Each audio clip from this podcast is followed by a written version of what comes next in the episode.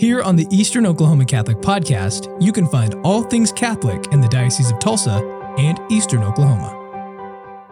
So we already have 27 events booked from now until February, consisting of a variety of different events, parish missions, talks, etc. I was just at St. Anne's last night. 70 men were present talking on my new book, The New Relativism. So exciting times here in the Diocese of Tulsa. Amen? Amen. All right. All right, so the title of my presentation is A Roadmap to a Life of Vice. Now, you might be thinking in your mind, wait a minute, I thought this conference was all about be holy, the art of Christian living. And you're going to talk to us about how not to be holy and how to not succeed in the art of Christian living? And yes, I am, because that is what they asked me to speak on. But it is important to properly understand the truth of virtue and Christian living and succeeding in the art of being human, you must also look at the flip side and see what a failure in the art of human living is about. So, for example, me as a husband, now 20 years married, thanks be to God, August 8th, to my wonderful wife, Jacqueline, it's not only important for me to know the things that I must do rightly as a husband to succeed in the relationship of marriage, it's also important for me to know what not to do. Amen. Wives, can you say amen? amen. Husbands, take note. so it's important to talk about vice along with virtue. Now, much of what I'll be articulating and explaining and sharing with you this evening will in many ways overlap with what other speakers will be talking about, especially Dr. D'Ambrosio when he's talking specifically on virtue tomorrow morning. But I will do my best to not steal his thunder. And hopefully, what I say tonight will complement but not take away from what he's speaking on.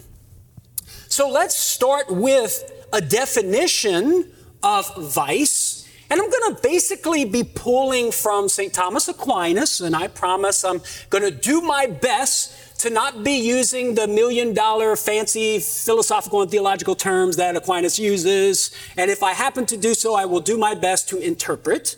But it, I'm pulling from the Prima Secundae, the first part of the second part of his famous work called Summa Theologiae, the Summary of Theology, question 71, article 1. So I'm just going to kind of rip from Aquinas here and present to you the best I can what Aquinas has to say about vice and also virtue. So let's begin with what vice is not. Vice is not sin. Because sin is that which vice directs us to. Sin is the act, the bad action that we do. Vice is going to be the principle abiding in the soul, that in virtue of which I commit the sin. You see? So vice directs us to the sin. Vice is not the sin. You can have vicious acts, but the vice directs us to the vicious act. Secondly, vice is also not malice, as Aquinas said. So it's vice that makes us malicious. To be malicious is a consequence of having vice, just like to be good is a consequence of having virtue. So vice is not the sin, not the action, nor is vice the consequence of having vice in the soul, that is, being malicious. So, what is vice?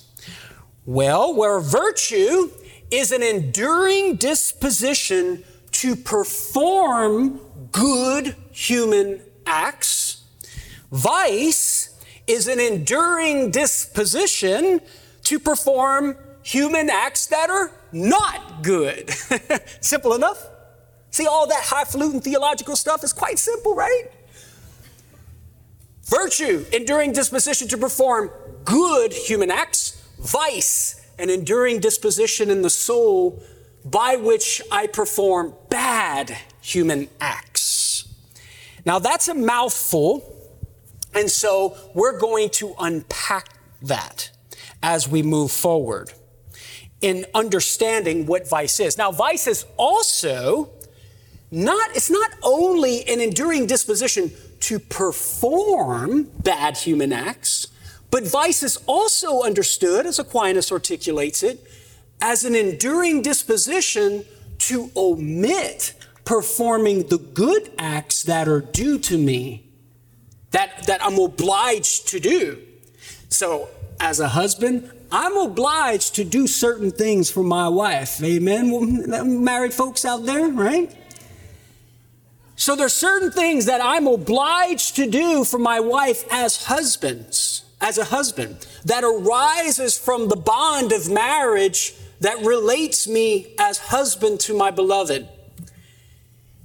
If I repeatedly omit to do those husband activities that are due to my wife across the board, from washing the dishes to other sorts of husband wife activities, that is also understood to be a vice, an enduring disposition to omit doing the good things that I'm supposed to do, fundamentally as a human being, and in, in my case, as a husband.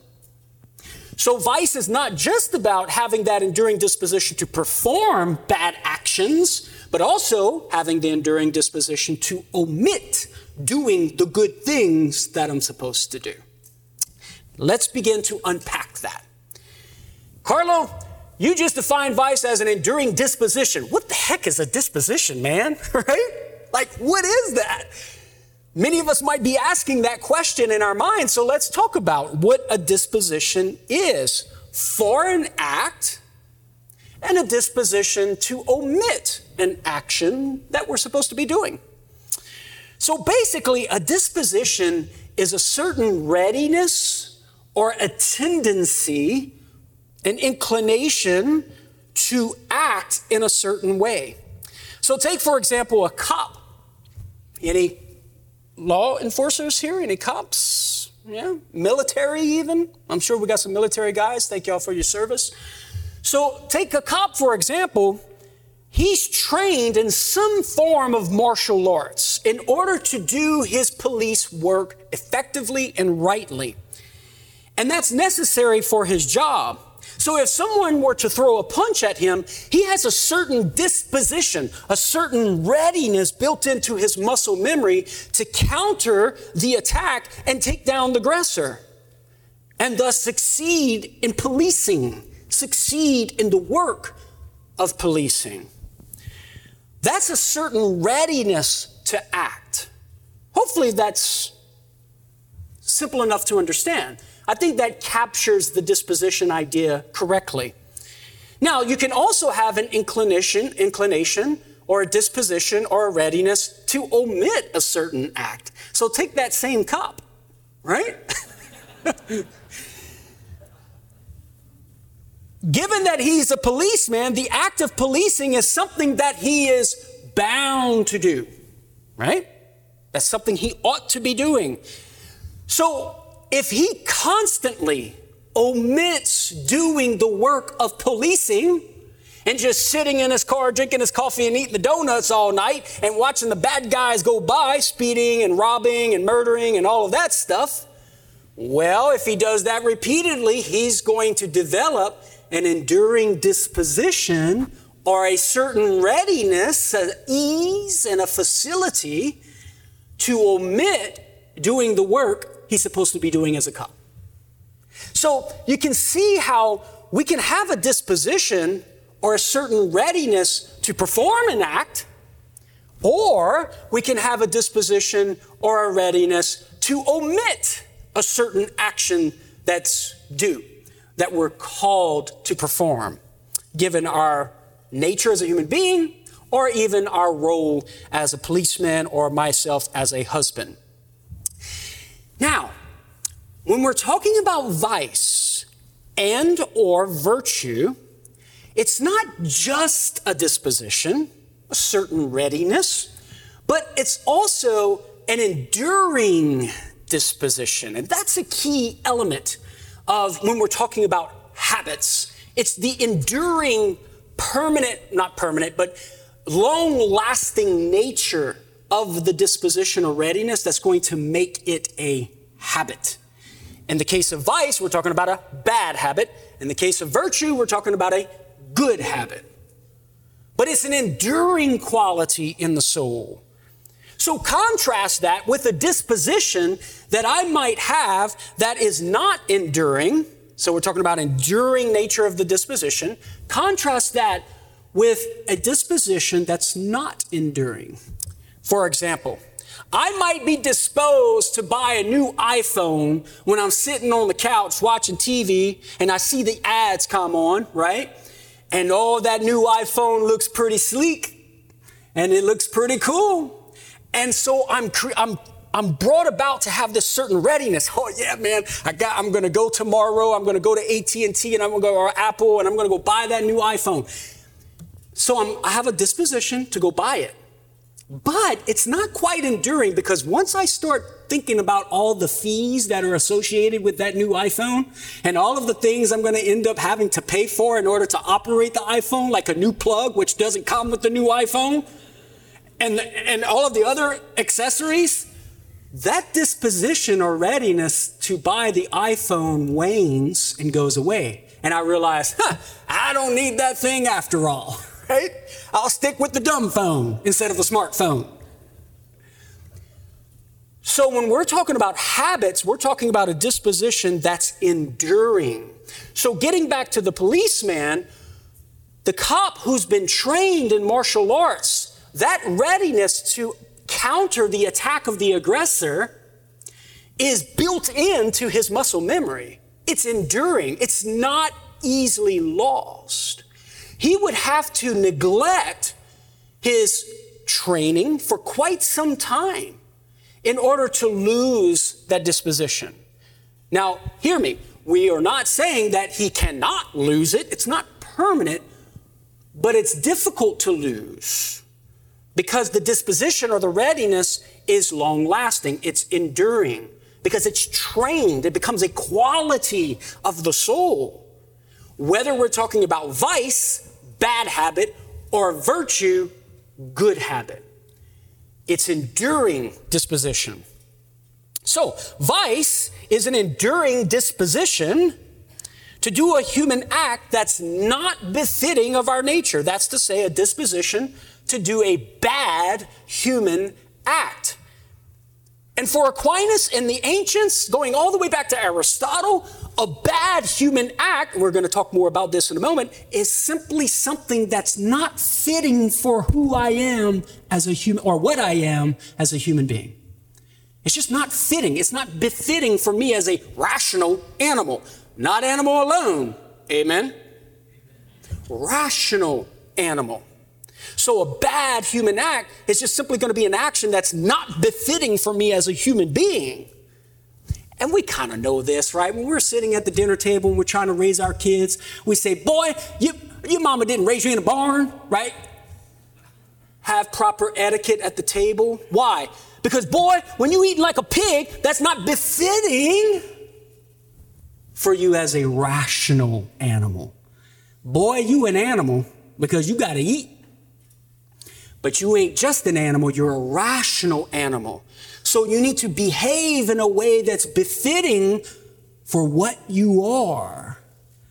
And we could just go on and on and meditate upon that idea about us as Christians, that we need to behave in a way and live our lives that's befitting of our dignity as Christians. Recognize your dignity, O Christian, and more specifically for us as Catholic Christians, to live and behave in a way that's befitting for who we are as Catholics. So, this is what we're talking about. So, speaking of good human action for virtue or bad human action for vice, the question is what is a good human act? And how do we decide or determine what a good human act is in the case of virtue or what a bad human action is in the case of vice?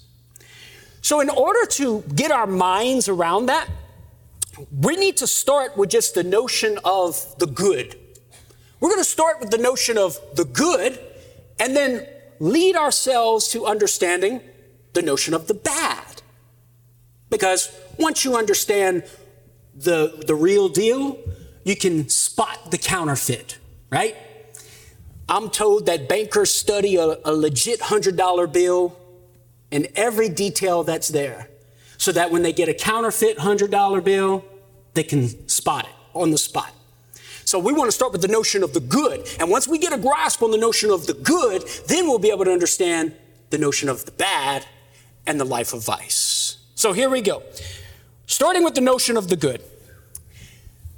If I were to draw a triangle with a straight edge on a piece of paper on a stable desk with a pencil, compared to a triangle that I try to draw with a piece of chalk on the back of a seat of a school bus that's hopping up and down, which of the two would be a good triangle? The first one. Pretty obvious, right? Now think about that. Why is that?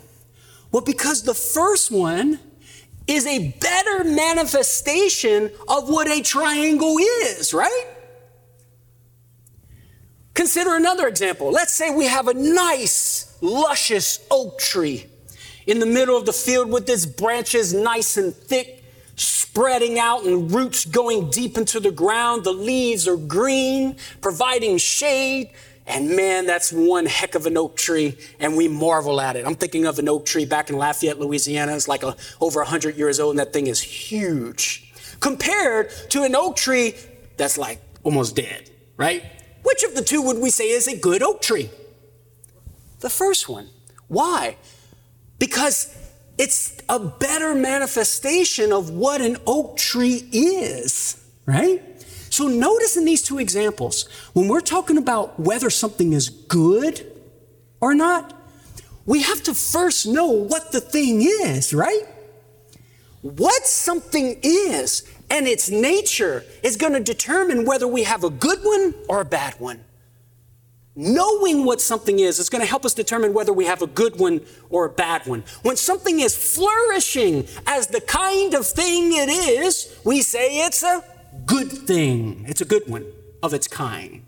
When something is not flourishing as the kind of thing it is, we say it's a bad thing of its kind. Y'all follow me so far? That's pretty common sense stuff, right? See, all this highfalutin philosophy stuff in the ivory tower, it's just common sense, folks. That's what it's all about. Good oak tree, bad oak tree. Good triangle, bad triangle. The nature of something determines what is a good instance of it. But also, follow me here, the nature of something will also determine what's good for it and when it's a good instance of it. So, for example, we come to our oak tree. Given the kind of thing that it is, the oak tree has certain powers that exists for the sake of certain ends or goals. So the roots of the oak tree, the oak tree has a power of growth for the oak tree's roots for the sake of what? For the sake of sinking themselves deep into the ground to take in nu- nutrients from the soil to provide for the tree and also stability. That's the goals for the sake of which the power of growth exists in the tree. And whenever the oak tree's roots achieve these ends or goals, when the power of growth is functioning correctly, the oak tree's roots are achieving the ends or the goals for which they were made, we say it's good, right? Like, that's good for the tree. Whenever its power of growth is functioning properly and the power of growth in the roots is achieving the goals for which they're made, we say that's good for the oak tree. And notice this given this order, given this directionality, given this fact that what's good for the oak tree is determined by the powers of the oak tree and what the powers are for, we're also able to discern what is good for the tree and what is not good for the tree. So, for example, anything that's going to help the tree's roots achieve its goals of providing nutrients for the tree and stability, like fertilizer, light, water, we say it's good. It's good for the tree. Why? Because it's helping the tree's power of growth to achieve its end, its goal, its purpose. In contrast, anything that's going to prohibit or impede the tree roots from achieving the ends for which it's for what they are made we say is bad for the tree such as cutting the roots off or poisoning the tree when we prohibit the tree's roots from achieving their ends or goals or purposes that they have by its natural design and the kind of thing it is, we say it's bad for the tree. You following me so far? Hey guys, we with an oak tree here. Pretty common sense stuff. Now, this notion of the good, and by way of contrast, this notion of the bad, also applies to us as human beings. Because we are living creatures as well, and we have a certain nature. I spoke of it already. We are not only animals, we are rational animals. We have a certain nature, and it's that nature that determines what is good for us and the powers that are involved with that nature as rational animal. And so a good instance of a human being, one who will succeed in the art of being human, will be a rational animal who is being a rational animal, flourishing and functioning as the kind of thing it is, namely, rational animal. So, for example, as a rational animal, I have certain powers that exist for something. They exist for some purpose. They have a purpose for which they exist. Take the power of eating. Whenever I engage the power of eating to achieve that for which it's made, namely to nourish me with food, the power of eating is for the sake of taking in food that will actually nourish me. And whenever I achieve food that actually nourishes me, we say that's good for me. Because the power of eating is functioning according to what it is. It's achieving its purpose. It's achieving its end goal of taking in food to actually nourish me. Now contrast that, that if I were to use the power of eating to take in substances that do not actually nourish me, like dirt or glass, which is a disorder legitimately called pica, right? It's a legit disorder where people desire to take in things that are not nourishing, like dirt and glass. We say that is bad for us. Why? Because we are thwarting the power of eating from achieving that for which it's made, namely to take in food and drink. Or if we were to eat and actually take in the food, but then actively vomit the food out, that would also not be good for us as a rational animal because I would be thwarting the power of eating from achieving that for which it's made. And that would not be good for me as a human being. Now, folks, this line of reasoning applies to all the powers that are involved in us as a human being. You see these eyeballs right here? What they for? To see. He says, I don't know. to see. But could you imagine? All right, so if I'm using my eyeballs, which I am right now, thanks be to God for my contacts, I can actually see you folks, such beautiful people here in Tulsa. I love you folks. You're some good people, man. So I can see you. The power of sight is accomplishing or achieving its goal of seeing. And so that is Good. Now imagine that if I go outside tomorrow when that sun is blasting hot at 105 degrees tomorrow, and I look directly at the sun utilizing my power of sight, do you think that's good for me? No, because I will thereby be thwarting the power of sight from achieving its end goal, which is sight, and thereby bringing a defect into the power, and that is not good. The power of hearing is for hearing.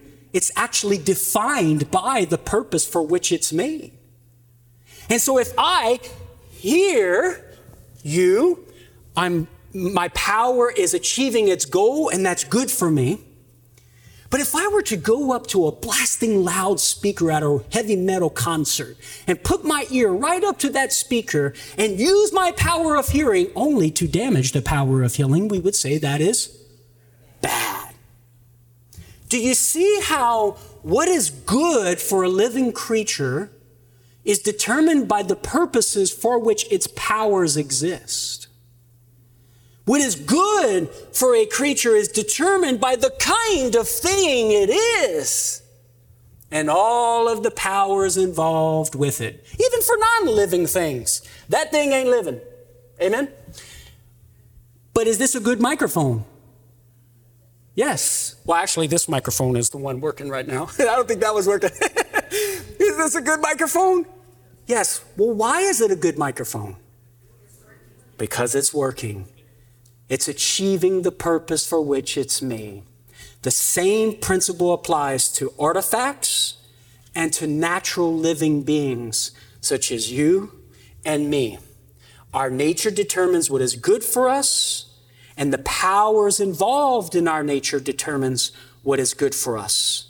And what is truly good for us is that which is going to perfect us insofar as we are human beings. So the mind and the power of knowing is made for knowledge and truth. The power of the will is made for love. And so whenever I know the truth, I am perfected and flourishing and thus good as a human being. Whenever I am loving, I am perfecting my nature and flourishing as a human and thus succeeding in the art of being human. So, a good human act is an act that's going to be consistent with, in harmony with, fits within the order of what is good for me as a rational animal. An act that's going to be fitting, befitting of what I am as a rational animal, as a human being. An act that's going to be consistent with what's good for me as a human being. And in contrast, a bad human act is going to be an act that's not consistent with what's good for me. We've already seen hints of that, of eating dirt, eating glass, being lied to would not be good for me as a rational animal because my mind is made to know truth. And to lie would not be good for me as a rational animal because the very power to communicate is for the sake of communicating that which is in the mind. So to assert something as true when I know it is false, i.e. a lie, would be a thwarting of the power of communication and thereby not good. The sexual power is for the sake of unitive love and procreation. So to engage the sexual power while at the same time thwarting either or or both and of the unitive love or procreation at the time time in using the sexual power or even before or even after would not be good for me as a human being. Why? Because I'm thwarting the power, the sexual power. I am impeding the natural power from achieving its natural goal. Now, I realize that's a can of worms right there that I just opened up, and that requires further explanation and articulation. But guess what? I'll be here all day tomorrow, and I'll be more than happy to explain the church's teaching against contraception, okay? And sexual issues. All right. So, in conclusion, a vice is an enduring dis- in conclusion of vice, not conclusion for the talk yet. So just in case you were getting excited that I was finishing up, that ain't happening just yet, folks, okay? A vice is an enduring disposition, a habit to perform actions that are not consistent with this order of good within our nature, not consistent with what's good for us as human beings. And then also, a vice can be an enduring disposition or a habit to omit a human action that is due to me as either a rational animal, human being, or as a husband, or as a policeman, or as a bishop, right? So that's what vice is. Now, there are a few important catechetical points to consider about vice. So many of us are catechists within the Diocese of Tulsa. And if you're not technically a catechist, you're a catechist in some way, shape, or form as a parent. Maybe you've got some kids or some grandkids. You're a catechist in that sense, called by God to transmit our faith and to transmit the truth of human morality. And so a few catechetical points are due. First of all, vice is not worse than sin or a vicious act. We often might think of vice as being worse than the act itself, but it's not. The first reason is because only an act is subject to blame, not the habit. And that's important for pastoral applications as well. Whenever we're having conversations with people and people have ingrained habits, the habit itself for the bad action is not blameworthy. So one is not subject to blame or culpable immediately for the habit itself. The act is culpable. Now, I know what you're thinking. Well, Karlo, what if they did the sin prior to the habit and they gave them the habit? Aren't they culpable for that? Well, yes, if they never repented, but if they did repent and the habit is still there, well, then they wouldn't be culpable. So one might be culpable for what they did leading up to the habit, but the habit itself is not subject to blame and therefore is not as bad as the sin itself that the vice is directed to. Secondly, a habit is not good or bad except insofar as it inclines us to a good or bad action. So the habit is determined to be good or bad based on whether the activity that the habit's leading me to is good or bad. So notice how vice or virtue is subject to, subordinated to the activities that they're leading me to, right? So, vice is subordinate to the vicious act itself and therefore is not as bad as the action. All right, another catechetical point vice is not engendered by one sinful act.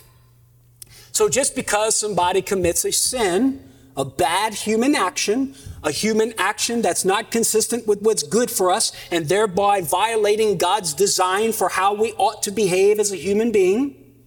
That's sin. One sin does not engender within the soul the bad habit. And so this leads, well, before we get to that point, just by way of pastoral application, don't freak out and think that you're a vicious person because you've fallen once or twice in a particular sin. Now, please hear me. I am not giving you justification to go and sin.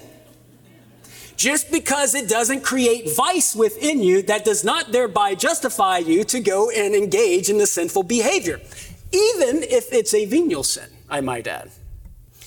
All right. So this leads to the next point. Vice, while not engendered by one sinful act, it's engendered through repeated acts against reason or repeated activities or human behavior that's not consistent with what's good for us. So repetition is the key for engendering the vice. And then the opposite would be true for virtue, right? Or I should say the same would be true for virtue. Repeated good human actions bring about and engender within the soul virtue. Repeated bad human actions engender, bring about within the soul vice. And then, so, pastoral application, the good news is that we can get out of vice. It is possible to reorder the soul that is disordered by vice. How? Through repeated good human acts, acts that are consistent with what's good for us. Living the Christian life.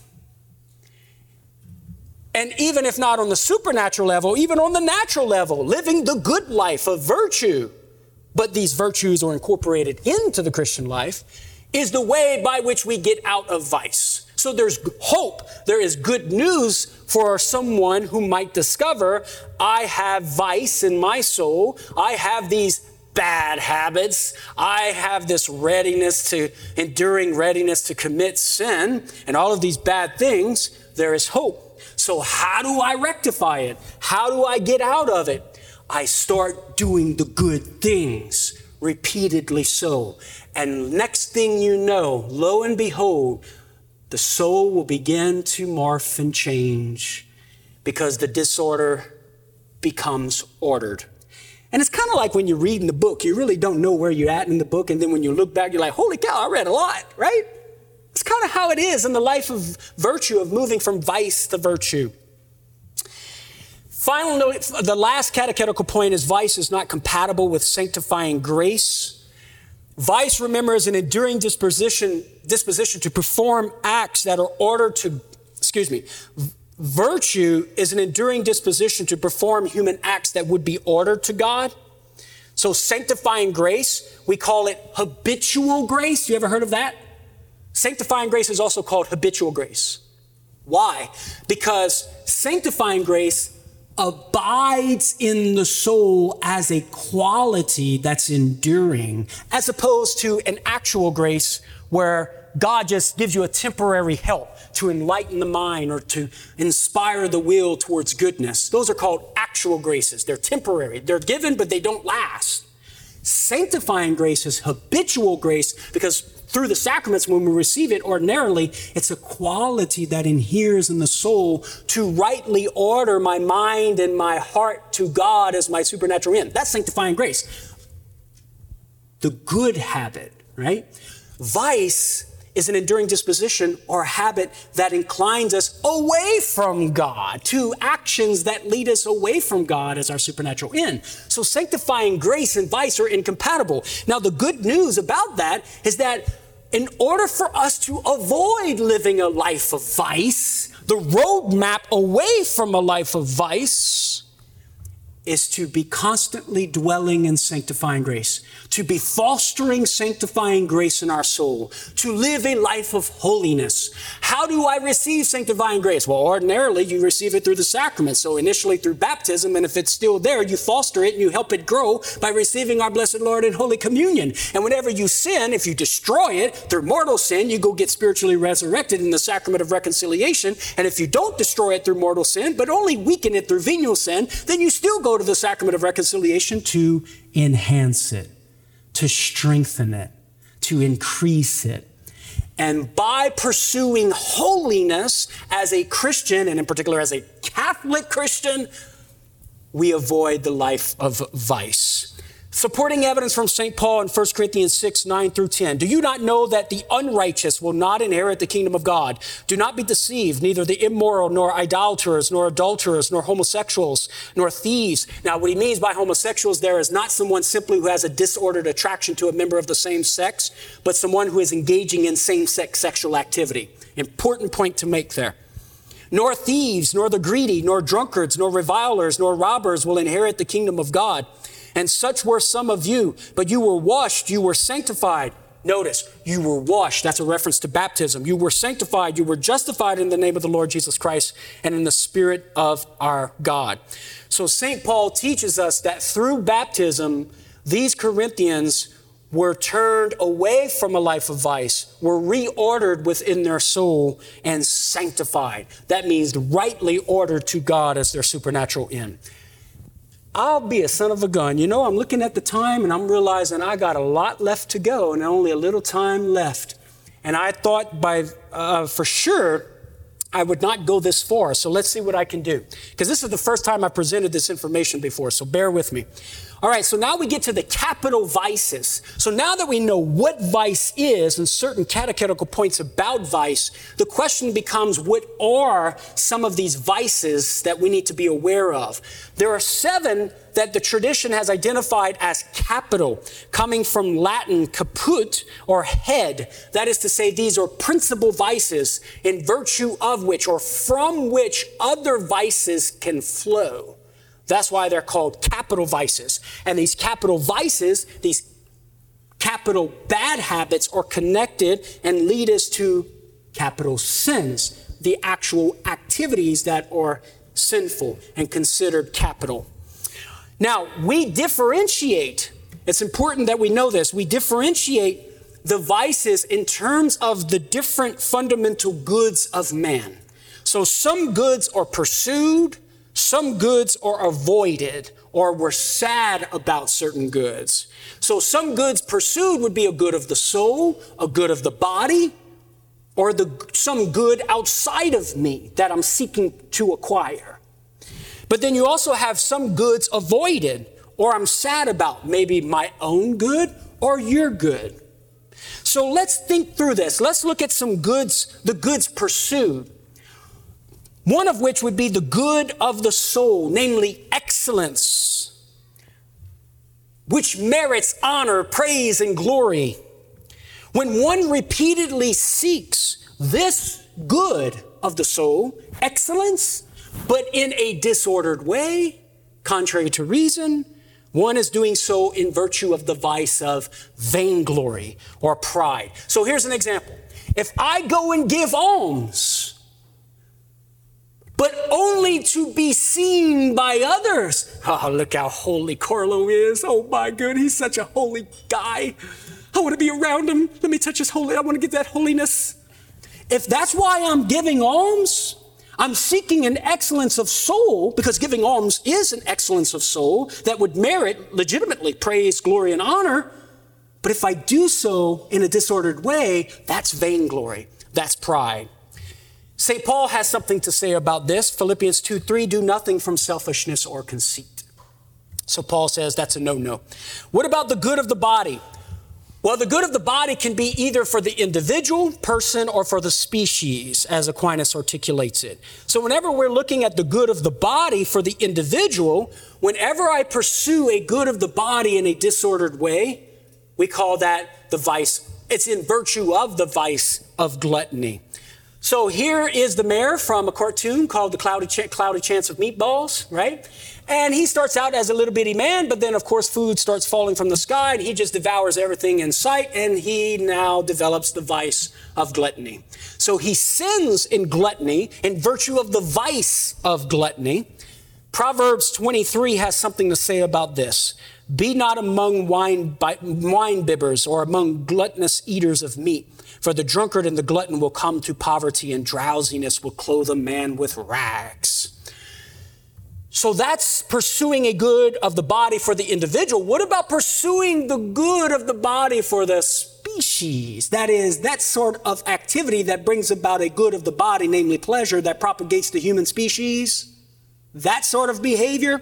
Well, whenever we pursue that behavior in a disordered or an inordinate way, in a bad way, that's in virtue of the vice of lust. Now, I'm not going to give you a picture for that vice because we're going to keep it G rated here, okay?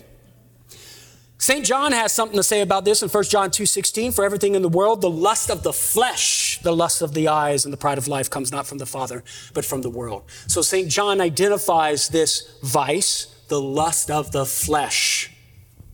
Now, what about a good that's external to me? Whenever I pursue a good external to me, some material good like riches or money or wealth, and I do so in a disordered way, contrary to reason, a bad way, then that's in virtue of the vice of covetousness, greed, or avarice. Avarice coming from the Latin word avarus, which means greedy. So, the lust of the eyes, right? Seeing the money, desiring the money, but desiring it in an unhealthy way. to where I'm willing to do bad things to acquire that good. That would be coming about in virtue of the vice of greed. St. John also in 1 John 2:16 talks about the lust of the eyes. Eve saw that the fruit was good to eat and so she took of it. The lust of the eyes, desiring a good outside of herself, but contrary to God's will because God said no, no. God said, don't eat. She saw that it was good and she partake, she partook. 1 Timothy 6:10, St. Paul hits the nail on the head for the love of money is the root of all evils through this craving that some have wandered away from the faith and pierced their hearts with many pangs. And the love of money he's talking about there is a disordered love or desire of money. Now, what about avoiding goods? Avoiding goods can be on account of some evil associated with it we, we can talk about either our own good or the good of others. So whenever I avoid pursuing my own good, or I'm sad about what's really good for me. I'm not caring about it. I'm indifferent about it. That's in virtue of the vice called sloth or acedia. So here's an example of that. I found this a few minutes ago of in a church, a big screen watching the soccer game in the context of worship. Now, why would I put that for acedia? Because notice that these folks do not care about what is truly, rightfully highest good for them. They have a certain revulsion against what is truly good for them, and consequently, they focus on what is less good and they're distracted from what is truly good. And that's the consequence of acedia. That's the consequence of vice, where we no longer pursue what is really good for us. We only pursue the things that will sell us short. And this, I am convinced, is the true crisis of our age of people just not caring about the true, the good, and the beautiful. Just not caring about it. Why? Because they care more about the screen, about the likes, about the views, and things of lesser importance. Now, 1 Corinthians 13, 4, uh, excuse me, Colossians 3, 1 through 2, St. Paul has something to say about this. Always keep our eyes focused on the heavenly things, right? Do not be focusing on the things of earth, but rather focus on the things above. So St. Paul is calling us to engage in constant behavior that gets us out of the vice of sloth or, or acedia by focusing on the heavenly things, focusing on divine things. And whenever we have to focus on earthly things, guys, like you got to go to work to put bread on the table. I got five of those mouths I got to feed, plus my wife. That's the sixth one, plus myself. That's the seventh one. So we got to be concerned about the things of the earth. But whenever we must concern ourselves about the things of the earth, we ought to order them properly toward the heavenly things and the glory of God. Amen? Finally, what about avoiding the good of another? If I'm sad about your good, or maybe I'm, I'm, I'm mad over the fact that you achieved some good. Whenever that is done without an uprising against the individual, we call that the vice of envy. It's done in virtue of the vice of envy. I am sad about the good that you acquire. I'm mad about the fact that you got some good that I didn't. And whenever I'm mad about that without attacking you for it, that's in virtue of the vice of envy. Guys, I don't know about y'all, but man, I've had to work on this one. And I'll give you an example. My boy here, he's not here tonight, but my colleague and good friend Trent Horn, y'all gonna listen to him tomorrow. Excellent apologist. That boy has written like 12 books. He writes a book every six months, and I'm only on my sixth one, and I've always have to be looking at the goods that he achieves with those books he writes. I hope I'm not envious of his goods. I rejoice in his good, right? But the bottom line is that if I am, if I am mad or angered or sad over the good that you possess without an uprising against you, that's in virtue of envy. But when I am mad over, that would be the mean for envy, okay? I'm mad that Trent Horn won the prize and got all the books, okay. moving on. But when I, when I am mad or sad over the good that you have, with an uprising against you, when I come to attack you for it, that's in virtue of the vice of anger or wrath. And of course, Cain and Abel is an excellent example of that. When Cain is mad over the good that Abel has and being pleased with Yahweh, with Almighty God for the sacrifice he offered, he's mad at that good. He's mad at that pleasing relationship with God. And so what does he do? He attacks him for it he uprises, he rises up against him, and that's in virtue of the vice of anger or wrath. Ephesians 4:26, St. Paul writes, "Be angry, but do not sin. Do not let the sun go down on your anger." You can have a righteous anger, an anger without sin. But we have to be very careful because there can be sinful anger, unrighteous anger, where I am angered in a disordered way. And folks, I wish we could spend more time in unpacking this more, making more applications to our everyday life circumstances. But at least you have the principles. At least you have the content here that you can be at least begin to meditate on and think about and measure up against in your own life to see if I'm playing with vice, if I'm not, if I'm kind of getting close to it, or if I'm seeing it in others for the sake of trying to help them come out of a life of vice, that's what this is for. Finally, the roadmap to a life of virtue. Avoiding a life of vice. Brothers and sisters, it's all about living the good life. Do good and avoid evil. It's as simple as that. St. Peter writes in 1 Peter 3 10 through 11 He that would love life and see good days, let him keep his tongue from evil and his lips from speaking guile. Let him turn away from evil and do what is right. Let him seek peace and pursue it, for the eyes of the Lord are upon the righteous, upon the virtuous. And his ears are open to their prayer, but the face of the Lord is against those that do evil. So the life of virtue is doing good, avoiding evil.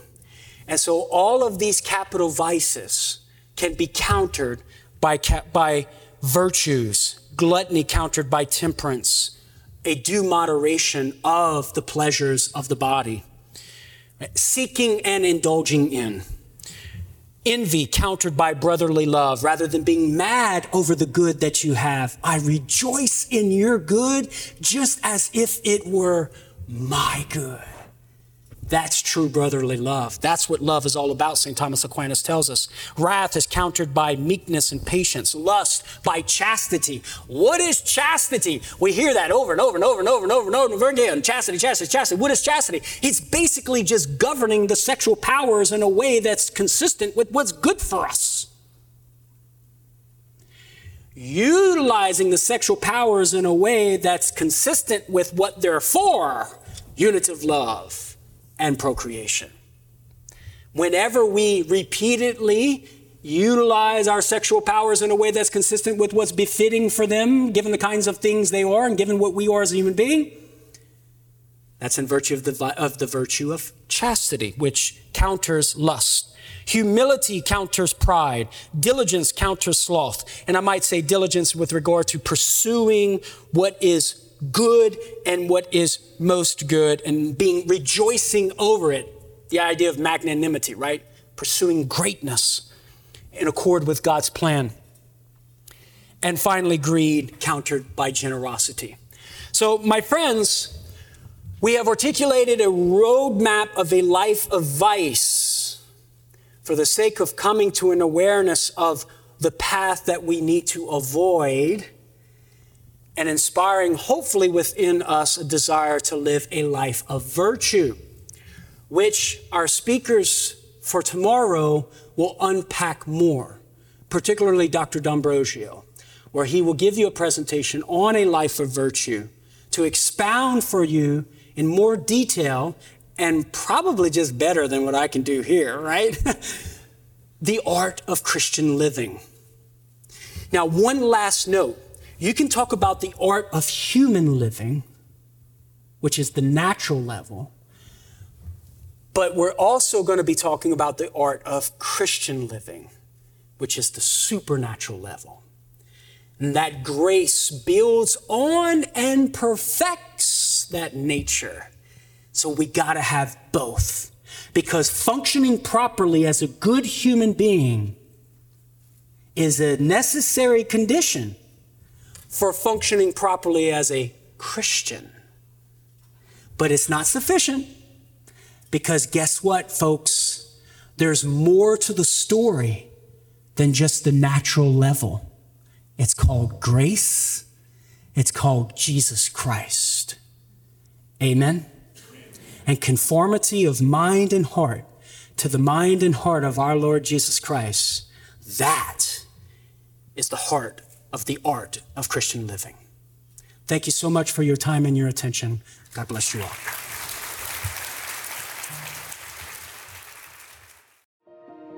The Eastern Oklahoma Catholic Podcast is brought to you by the Office of Communications at the Diocese of Tulsa and Eastern Oklahoma.